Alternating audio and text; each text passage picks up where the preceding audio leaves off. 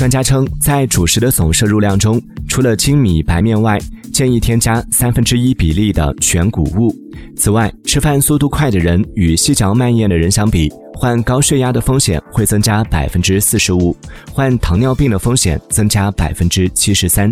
专家建议每口食物咀嚼二十次以上有利于消化和吸收。